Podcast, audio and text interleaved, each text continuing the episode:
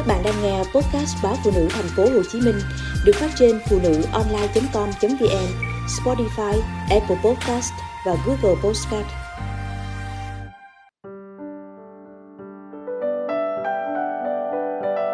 Đàn ông cũng yêu bằng tai.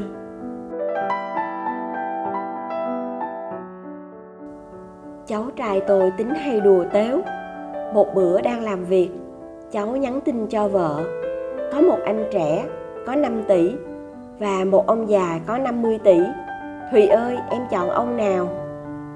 Cháu dâu tôi nhắn lại, em chọn Lê Quang Cường. Cường là tên cháu trai tôi. Chỉ là chuyện vợ chồng đùa giỡn, chọc ghẹo nhau. Nhưng câu trả lời của vợ khiến cháu tôi nở từng khúc ruột. Nó lưu tin nhắn trong điện thoại, gặp ai cũng mở ra khoe tôi đáng giá hơn 50 tỷ ngang. Nhìn cái miệng cười hết cỡ của đứa cháu, tôi biết nó đang mãn nguyện.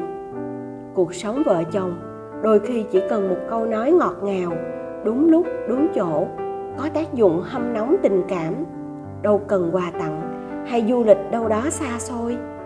Ai nói đàn ông yêu bằng mắt, họ cũng thiết tha yêu bằng tai đó thôi. Sau đám cưới, áp lực cuộc sống cộng với thời gian sẽ bào mòn nhan sắc đàn bà. Nếu đàn ông chỉ yêu bằng mắt, lẽ nào nhìn cô vợ tàn tạ, ba vòng sồ sề thì tình yêu sẽ cạn? Thứ giữ họ lại bên nhau là tình, là nghĩa, là những lời khắc cốt ghi tâm. Cháu tôi cũng không tránh khỏi vợ chồng có lúc bất hòa, cãi cọ. Lúc tức điên lên, nó sấn tới định tác cho vợ vài cái. Nhưng nghĩ bả từng trân trọng mình biết bao, đối với mình có tình, có nghĩa. Thế là cơn giận lắng xuống. Bởi vậy, đừng nghĩ đàn ông mau quên.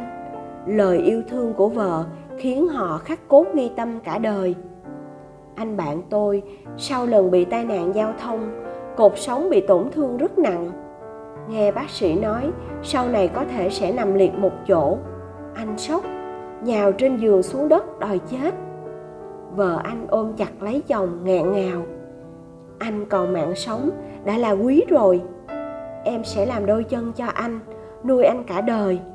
Mẹ con em chỉ cần anh được sống. Thật ra, chuyện tuyệt vọng không kém gì chồng.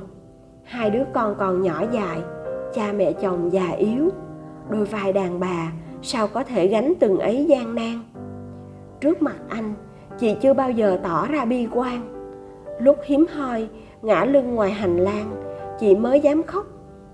Khi bình tâm lại, anh nhận ra chị gầy rạc, hai mắt trũng sâu nỗi xót xa dâng ngàn từ hôm đó, anh mới chịu uống thuốc, tập vật lý trị liệu. Chị thuê thợ hàng hai thanh sắt để anh vịnh vào đó tập đi. Mỗi lần chân chạm xuống sàn, cơn đau buốt lên tầng óc nhưng vì chị, anh cố ráng. Anh nói với tôi, cô ấy là đàn bà còn mạnh mẽ vậy, lẽ nào mình lại buông xuôi? Nhờ tình thương của chị, anh hồi phục dần, có thể tự nhúc nhích đi lại được. Chị mở tiệm photo tại nhà để anh có việc làm, có người ra vào cho anh vui. Mỗi lần nhắc chuyện cũ, anh nói không bao giờ quên câu nói năm xưa của vợ câu nói đã vực anh từ vực thẳm đứng lên. Yêu thương khi thốt ra thành lời, có tác dụng nước chảy đá mòn chứ chẳng chơi. Anh bạn hàng xóm của tôi, có bà mẹ rất khó tính. Sáng sớm đã nghe bà chửi um từ chuyện lá cây rơi đầy đường, xe cộ gì mà nườm nượp như ăn cướp. Đến chuyện cháo bữa nay, sao khó nuốt? Con dâu lau nhà kiểu gì mà cả buổi chưa khô? Hồi mới cưới vợ, anh dặn chị má khó tính, em đừng để bụng có gì để tối vô phòng, em cứ nhéo anh cho đỡ tức. Chị cười xòa, người già ai cũng khó ngủ, khó ăn. Nên hành con cháu, cho đỡ bực, không sao đâu anh. Có hôm, chỉ vì nồi cá chị kho hơi mặn.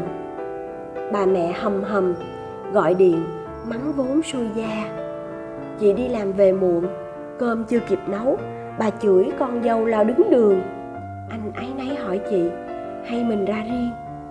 Chị dịu dàng, người quan trọng nhất với anh là má. Em sống với anh cả đời thì yêu thương má cả đời. Mình dọn đi thì yên thân, nhưng ai sẽ lo cho má? Em chịu thiệt nghe má chửi chửi rồi má sẽ nguôi.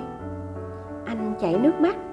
Bà mẹ nghe được câu đó, sau này cũng dần dễ dãi với chị.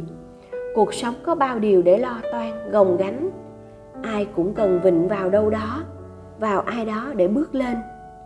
Trong chất chồng nặng nhọc, chợt nhớ vợ từng nói với mình, anh quan trọng nhất đời em. Bỗng thấy nhọc nhằn kia nhỏ bé biết bao. Yêu thương cho đi sẽ càng thêm đầy. Nói để người ta nhẹ lòng, vững dạ sao lại không nói? Phải không?